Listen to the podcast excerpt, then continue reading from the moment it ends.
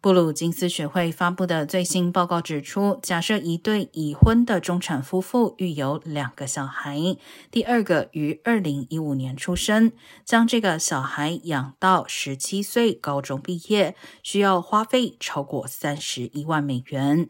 受到通胀影响，此一金额比两年前高出了二点六万元，涨幅约百分之九，达到四十年以来新高。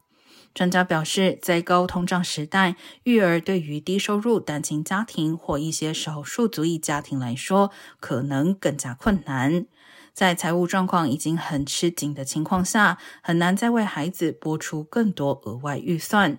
另外，由于平时已经在最便宜的商店购物，当物价上涨时，没有更便宜的替代品。